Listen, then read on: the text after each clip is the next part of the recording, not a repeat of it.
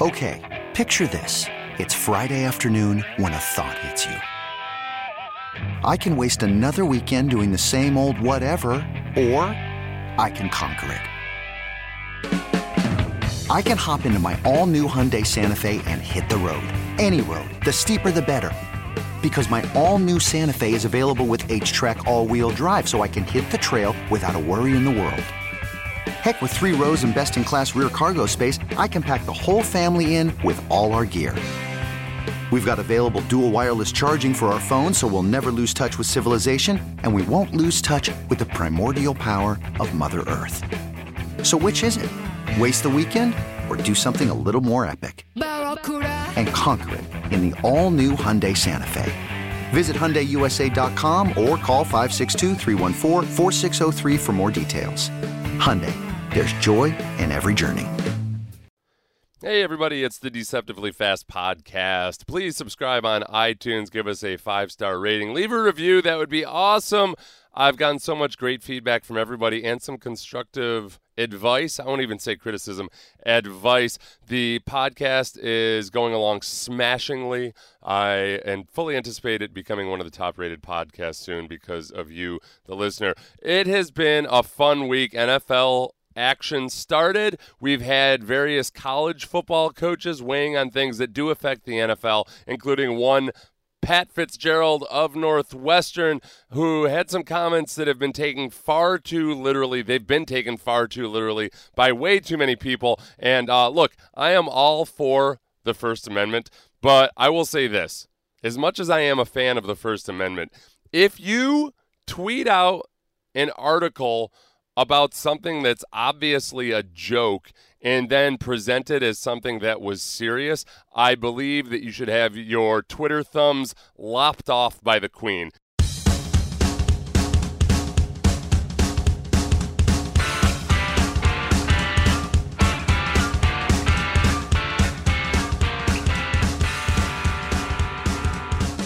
I mean, I mean, it's a pure RPO is the purest form of communism. I mean, I don't understand how offensive linemen can be downfield.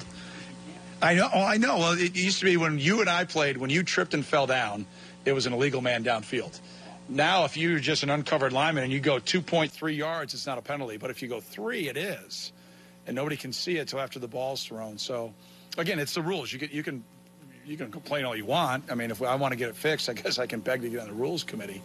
But uh, it's it's the most in vogue change I think in football. That if you're a purist of football, it's not the game. It's not. I mean, met, people downfield blocking and the ball being thrown should be illegal. But as a defensive head coach with defense in my background, we will absolutely 100% take full advantage within the frameworks of the rules that are given to us. So RPO forever. So that was, of course, the aforementioned Pat Fitzgerald talking about the RPO, grousing about the RPO. Pat Fitzgerald's a pretty bright guy. He went to Northwestern. He's got that kind of intellectual meathead quality to him where he understands that the RPO isn't like communism. Because, in, in, fact, if anything, the RPO is more like capitalism without regulation because that's what colleges are getting away with with the RPO. They've got men ridiculously far downfield past the three yards, but officials don't bother to call it. So you've got offensive linemen running downfield, even when it is legally run. It's really, really hard as a defense to adjust to, you know, offensive linemen that are run blocking. So you don't know whether you're getting a run read or a pass read, and then all of a sudden the pass is thrown with the offensive lineman three yards downfield. It's really, really hard. So it's something that you want to rail against. It's something that you don't like or you don't think is sustainable or is right.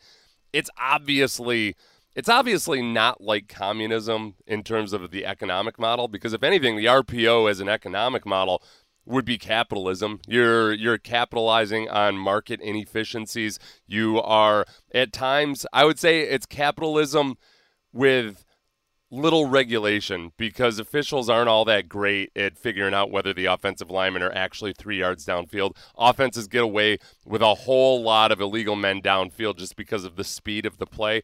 But Pat Fitzgerald, other various defensive minded people hate the RPO because it's so hard to defend against. It is the most extreme version of option football.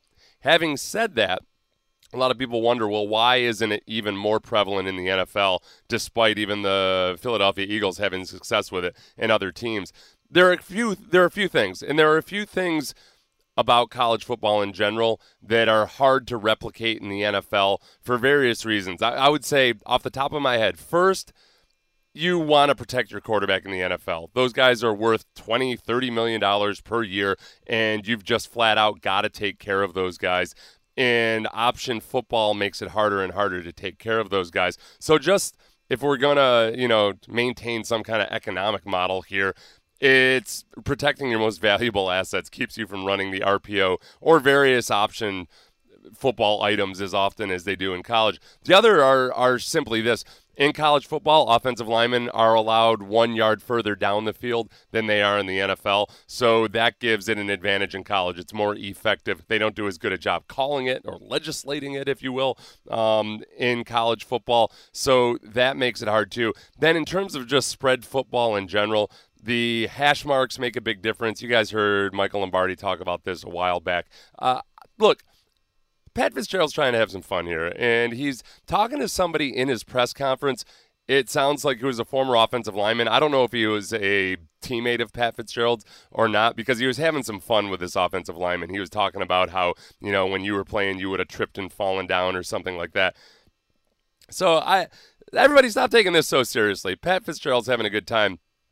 In terms of whether your team should be running more RPOs, I say yes. Uh, I think it's like all forms of option football, despite their inherent risks, it is just a bear to defend. And I think you are going to see more of it. Just like with the zone read, it's not going to take the world by storm forever, but it will become a staple of teams. And you're going to see it. It's just not going to always be for these ridiculous averages that you get whenever you introduce something new in the NFL. Defenses adjust to it. Plus, the college players who see all this stuff are filtering up into the NFL. And obviously, the players, sometimes the players are better at it than the coaches. These old dinosaur coaches have a hard time adjusting to it more than the players who grew up this way. I personally like it. I mean, a lot of people my age and older saw a lot of veer option when they were in high school. So if you were a high school or college defensive end, you had to deal with the option, and it's a pain in the butt. It's really, really hard. I don't know why it took them so long to figure out how to run it out of the, the shotgun because the danger of the old school veer option was that your quarterback is sitting right there running down the line towards the defensive end. And sometimes sometimes you got to try to feather them and play both the quarterback and the pitch. But sometimes you say, all right, you know what? We're going to have a linebacker scrape over the top, and we're just going to blast the hell out of the, the quarterback and try to make his kidneys bleed. And kidneys bleeding on quarterbacks is frowned upon in the NFL. They tend to not like it. The owners don't like it. The GMs don't like it. So everybody lay the hell off of Pat Fitzgerald. Salt of the earth fellow right there. And since we're on the topic of college football infiltrating its way up into the NFL, a lot of the innovations in football, all and this goes way back. This isn't something new. Come at the high school level because high school coaches, for a variety of reasons, sometimes have to be more innovative because they're dealing with such talent disparities between small schools and larger schools and whatnot. Um, also, there's less risk sometimes in trying something new in high school because there aren't the athletes on defense that can take advantage of mental errors, uh, physical lapses, all that stuff. The more exotic you get, the more mistakes you tend to make. So in the NFL, when you try to get too exotic and do a bunch of different stuff, you tend to make mistakes, and then the defense pounces on those mistakes. So a lot of times, high school filters up to college, college refines a little bit, and then it filters its way up to the NFL. Uh, one interesting development in Florida, Palatka, Florida, which is a place that I've actually been quite a few times when I was playing with the Jaguars. Uh, there was an assistant coach and a physical education teacher at Palatka High School who resigned in 2017. The Florida Department of Education conducted an investigation. Here are a few of the complaints against this coach, and I, am going to go through. There's four complaints here. I'm just going to read them off and see if I can defend him, or at least maybe give give. Uh, look, let's let's play devil's advocate here and figure out if this was truly deserved. This guy was forced into a resignation. Let's see. One, headbutted a 16 year old male student. Um, let's first, I'd like to know if it was a football player or not. Uh, if it was just some guy walking down the hall, clearly not acceptable. So you shouldn't do that. If it was during a football practice and maybe he was getting heated and given some aggressive instruction, correcting a problem aggressively, as my old special teams coach Frank Frank Gansz Sr. used to say, uh, maybe he got a little excited and it was an inadvertent headbutt, or he was bobbing his head and he butted the head and the kid was wearing a helmet. Then the damage is more done to the coach than him. So item one, item two told another player that he was not a good football player and that he should oh should commit suicide or words to that effect. I think if he specifically advised suicide, that's clearly stepping over the bounds just by a little bit or a tad or more. Um, maybe what if he said you should just go off yourself? I feel like there's still enough room in America that you should be able to speak colorfully about things like this. And uh, it's look, is it reason for termination? Perhaps, um, but you cut him a little break. He was speaking colorfully. He was trying to provide color and, and variation in the language, speaking metaphors. He's exaggerating, using hyperbole. Item number three plugged up one nostril, forced mucus to be released from his other nostril. I think you could just say farmer snot there. That's what we used to call it, the old farmer snot. I used to be a big proponent of the farmer snot, especially when you're uh, when you're out with a bush hog in the summer and you're clearing a field, you got like 40 acres, and you're you're using that bush hog and uh, you, your allergies kick up. You got to do the old farmer snot quite a bit. So he farmer snotted.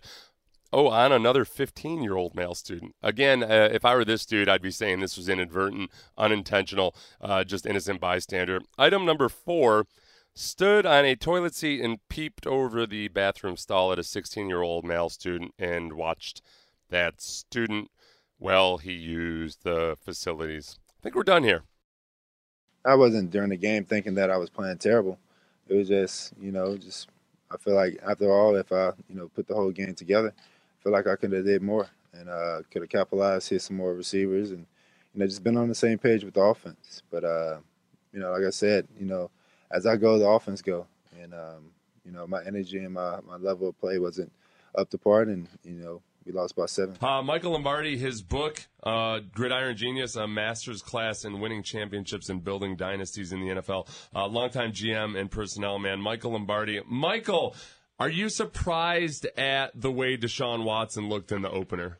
Yeah, pretty much so. But he looked like that against Cincinnati in the opening game when he played last year. It didn't seem like he had any accuracy or control of the football, which was disappointing. Uh, I thought the Patriots did a really good job of controlling him in the pocket, not letting him have those lanes. And then when he did get out, the accuracy down the field wasn't there. As Deshaun said after the game, I mean, the game was there for the taking. He just didn't play well. I don't think the receivers play well. I think not having Will Will Fuller really hurt them. But uh, you know, I think that was opening day. The rust was clearly on the on the Texans' offense passing game. You know, you had talked last week uh, about Bill Belichick and how he uses the first quarter as a way to figure out how the game was going. And this was almost a textbook example of that, where in the first quarter, Brady Brady was just dinking and dunking, look, didn't look particularly great, other than on that first quick turnaround where they were able to eviscerate them. But it, but other than that, they just they neutralized J.J. Watt. They doubled Clowney, even though they realized that they didn't have to, and they just kind of figured out a way to isolate their spots. And it, I I guess the question is, why can't more teams do that? You know, it's funny. I, I, I'm friends with a lot of guys from the NBA, and we, we talk. The NBA, NBA coaches talk about the overall game way more than football coaches do. There's just not a sense of how to play the game. What style do we have to play? Like, let me give you an example. Like Sean Payton's defense last year was really good, right? Everybody recognizes that. But Sean Payton's defense, anytime it had to play more than 30 minutes last year, was terrible. Okay, even though they had two players, you know, they all the run around. So when you play, if you're the Saints and you're this good as a football team, you got to play. You got to control the ball for 34 minutes and let your defense play 26. That's how the Eagles won. But sometimes I think we get into these situations where we're going to do our thing and they're going to do their thing, and there's a style and substance that has to be played in games for you to be successful. And I don't see it happening all the time in the NFL. It's because we are in an age of of subcontractors. Too many guys are just calling plays and they're not managing the whole game. They're just running their their side of the ball. Do the Patriots script out their first 15 plays as extensively as other teams do? You know, that's the biggest myth of football. It's the greatest thing that's run around. It's like this script. Oh my God, where's the script? What's our first 15? and I wrote about this in the book. Bill Walsh's first 15 was designed to score, not to get feel and oh, I want to get everybody touches to get everybody involved. No, the whole concept of the script was to score. We're going to play from in front. The Eagles last year played from in front. The Patriots played from in front. That's the Patriot script. How are we going to score? Now they didn't do it. They went. I think they went a four and out the first time, which was probably the, one of the reasons why they were pissed off. But the idea of a script is to score early. We want to get the ball even especially since we didn't kick off, we kicked off. We get we held them. We're going to get the ball back, or if we have to start the game off with uh, with the ball, we want to score. That's what the script is for, and that's how it's most effective. Yes, they script, but their interest is in scoring right away. Michael, if you had hosted our show on Monday morning, how critical would you have been of Bill O'Brien not using a timeout after the Gronk catch to allow the people in New York a chance to buzz down and review that play? Well, I, I really don't fault. I mean, like Bill's probably sitting there thinking, I can't challenge it because it's in the two minute, right? It's yep. got to come from those guys, you know. And so I'm sure he's waiting for it, you know. And he's got like, you know, and I wanted to really be critical of Billy at, you know, he's got first and ten at the midfield at the 50 yard line with two minutes to go. And I'm watching the game and I'm saying to myself, Bill, you know, you know now you can't give the Patriots the ball back in this situation. You can't do this, right? You can't do this. And they false start and then they run a control pass, and then they have to give the ball back. So I want to fault. I wanted to fault them early, but I couldn't there, and I'm not sure I can either because. Like I think that's really bad by the league office. I think that guy should have buzzed down immediately when there was a question and let him review it. I thought that was really bad. And Bill's instincts are, look, we're in the two minute. They got to make the call, not me. How concerned should the Texans be with the fact that there were a lot of things out for them on the table against New England. They weren't able to take advantage of any of those things because honestly, we take a look back at the, both the O'Brien era and just mainly Houston Texans football. Whenever they've played big games against big time teams, they have failed in those opportunities that have been on their plate. Yeah, and I think this. I mean, one of the things I, I regret not talking about last week on the show was look, bad offensive lines don't travel well. And, and that's been my rule in the NFL. Bad lines don't travel well. Minnesota's got a bad offensive line because of injuries. They're going into Green Bay. Typically, they you don't travel well. Houston's offensive line was not very good. They lose they lose a, the left tackle early in the game. Bad lines don't travel well, and that's always been a problem. They're going to have to fix that. And I think that's part of the issue when they play against better teams is that offensive line shows up as not having enough talent base to really sustain it. Not that the Patriots are great at on their defensive front, but they're good enough and they're smart enough on how they rush. So I think that's going to be the challenge for, for the Texans this year is can they play effectively with their offensive line when they go on the road. What's that like for GMs right now in the league? Because it seems like offensive linemen are like good offensive linemen are as scarce as they've ever been. In this last offseason, the Texans went after Nate Solder. They didn't get him. And then after that, the drop off is so immense. Are are GMs just kind of reluctantly figuring, all right, we're going to have to build through the draft and coaching because you can't go out and just pluck off good offensive tackles anymore? I think you have to have a two-year plan for your offensive line. Look, I think the number one job for me as a general manager was in August was who was my backup offensive line next preseason. I got to have 10 linemen, and I got to work on that because I can't put five rookie free agents out there in the first quarter of a preseason game and expect to evaluate any other player on the team. It just won't work. So the number one objective for me as a general manager was who's my backup line in August? I need to have a proven guys that I can work with all through the year that we can practice and develop.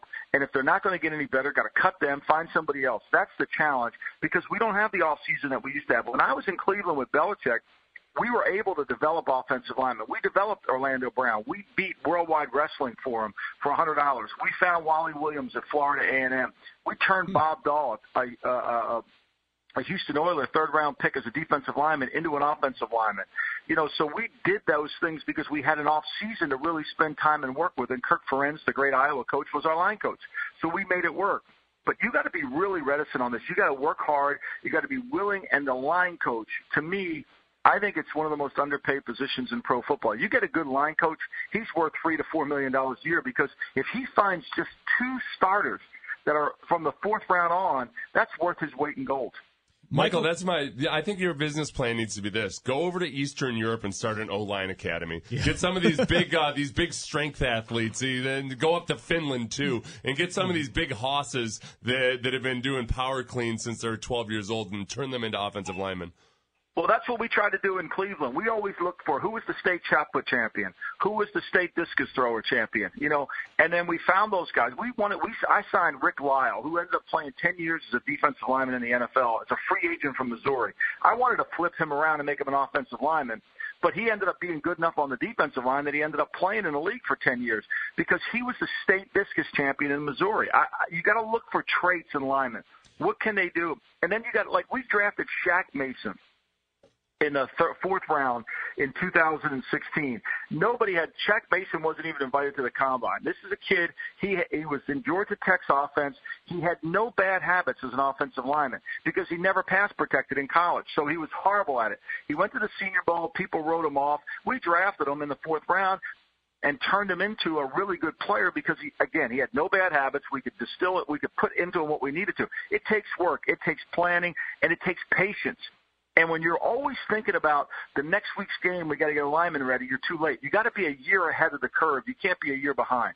Mike, let me throw a couple of uh, young quarterbacks at you. Level of concern on these three guys: Dak Prescott, Marcus Mariota, who we'll see on Sunday here, and then Derek Carr as well. Well, look, I, I think Dak Prescott's a, a victim of the situation in Dallas. I mean, look, they got Zeke Elliott one of the best running backs in football. They averaged three. They were the 30, 31st ranked team on first down last last week in the league. They averaged three yards a carry. The guy could be one of the most dynamic players in the passing game. He had four targets, three catches for 17 yards with a long of 11. I think the system of offense really hinders what Dak Prescott can do. If you look at him in 16, on third down only. He was really good. The last two years on third down, they haven't changed what they do offensively. He hasn't been as effective. I think the skill in Dallas is a problem.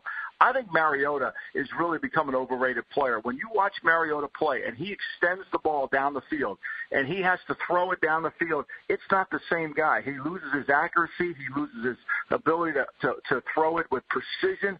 I, just think he's not been able to stay durable. He's not been uh, he's not been accurate with the football when he's had a chance, and I think it's been a problem. I mean, look, he's only completed 39 passes over 20 yards in his entire career. He's got 10 picks of those 39 pa- of his 36 happen when the ball travels 20 yards.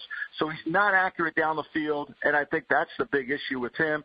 And then, you know, to me, I'm still waiting on Derek Carr. I think Derek Carr has trouble when you put pressure on him. I think when he feels the heat, he gets rid of the ball too early and he takes the check down too willingly. He did it at Fresno State. I think John's got a challenge to get him to hold in that pocket because look, if they're going to put their best corner, Aqib Talib, on Jared Cook, then we got to win with Amari Cooper. We got to win with Jordy Nelson on the outside, and that means you got to hold the ball just a split second longer. Outside of his running ability, as a passer, what what does Mariota do well? That's a good question. I think you have to look at it. Look, on third down, he's only a 57% completion passer in his entire NFL career.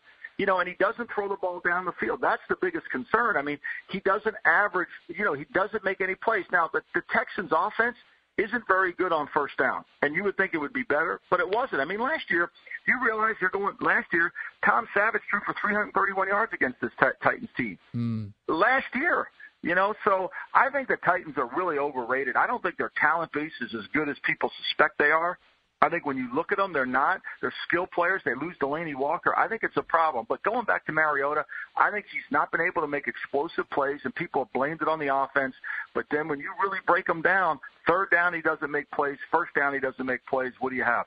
He's Michael Lombardi. His book, Gridiron Genius, a master's class in winning championships and building dynasties in the NFL, is out now. I will be reading it this weekend with three different colored highlighters. I'll have questions for you uh, uh, next week. I and love it. Are you going on a book tour, Michael? Are you Doug Peterson? I'm actually in, in Maryland today. Yeah, I'm in I'm in I'm in Maryland today. I got I got to speak here today, and then I'm going back to Los Angeles. I got a couple things next week, so I'm really humbled by it. The, the book uh, has gotten some good rec- re- representation, so it's exciting. I mean, I never thought I would actually write a book. I think my mother still can't believe it. God rest her soul. Oh, and uh, what about your TED Talk? Did you do your TED Talk already? I did my TED Talk. That was the scariest moment of my life. I got to tell you, TED Talks, you, uh, you have to you have to be like Hamlet, to be or not to be. You have to memorize the damn thing, and Yeah. it was hard. You know, I'm used to being, uh, I'm used to giving talks, but I always have slides and I can do my thing, you know, and I go from one thing to the next, and I don't have to. This was hard. I mean, I was sweating bullets, but it was really the really a rewarding thing. And the TED Talk will be out in six weeks. It was about why leadership has killed culture in the society today. And when you look at it, if you go back to 1955, the S&P top 500 country, uh, companies only fit, only 60 remain today, and you'd say, well, you know, that's because technology and innovation. No, they're predicting of the 500 today, 250 will be gone in 10 years. What's happened in our society is our leadership isn't creating the right culture. It happens in the NFL, it happens in business. Oh, really, really cool and interesting stuff. Pick up his book, Gridiron Genius. Michael, we'll see you next week. Thanks, man. Thanks, guys. Michael Lombardi via the uh, Buyers Barricades hotline. Again, he is also uh, a writer for The Athletic and The Ringer as well. I thought he had excellent stuff on the offensive line. And uh, sometimes what worries you about the Texans is the simple thing is in football, can you block? And if you can't block, it's hard to beat good football teams, as we found out on Sunday. The Texans are heading on to their fourth version of their two-year plan at offensive line. Yeah, That's we gotta- since, uh, we need to ever since investigate Chris this Myers and more. Wade Smith and everybody else has been gone. There, it's been a, a series of two years plan, two-year Well, plans. we This episode is brought to you by Progressive Insurance. Whether you love true crime or comedy, celebrity interviews or news, you call the shots on what's in your podcast queue. And guess what? Now you can call them on your auto insurance too with the Name Your Price tool from Progressive. It works just the way it sounds. You tell Progressive how much you want to pay for car insurance, and they'll show you coverage options that fit your budget. Get your quote today at progressive.com to join the over 28 million drivers who trust Progressive. Progressive Casualty Insurance Company and Affiliates. Price and coverage match limited by state law.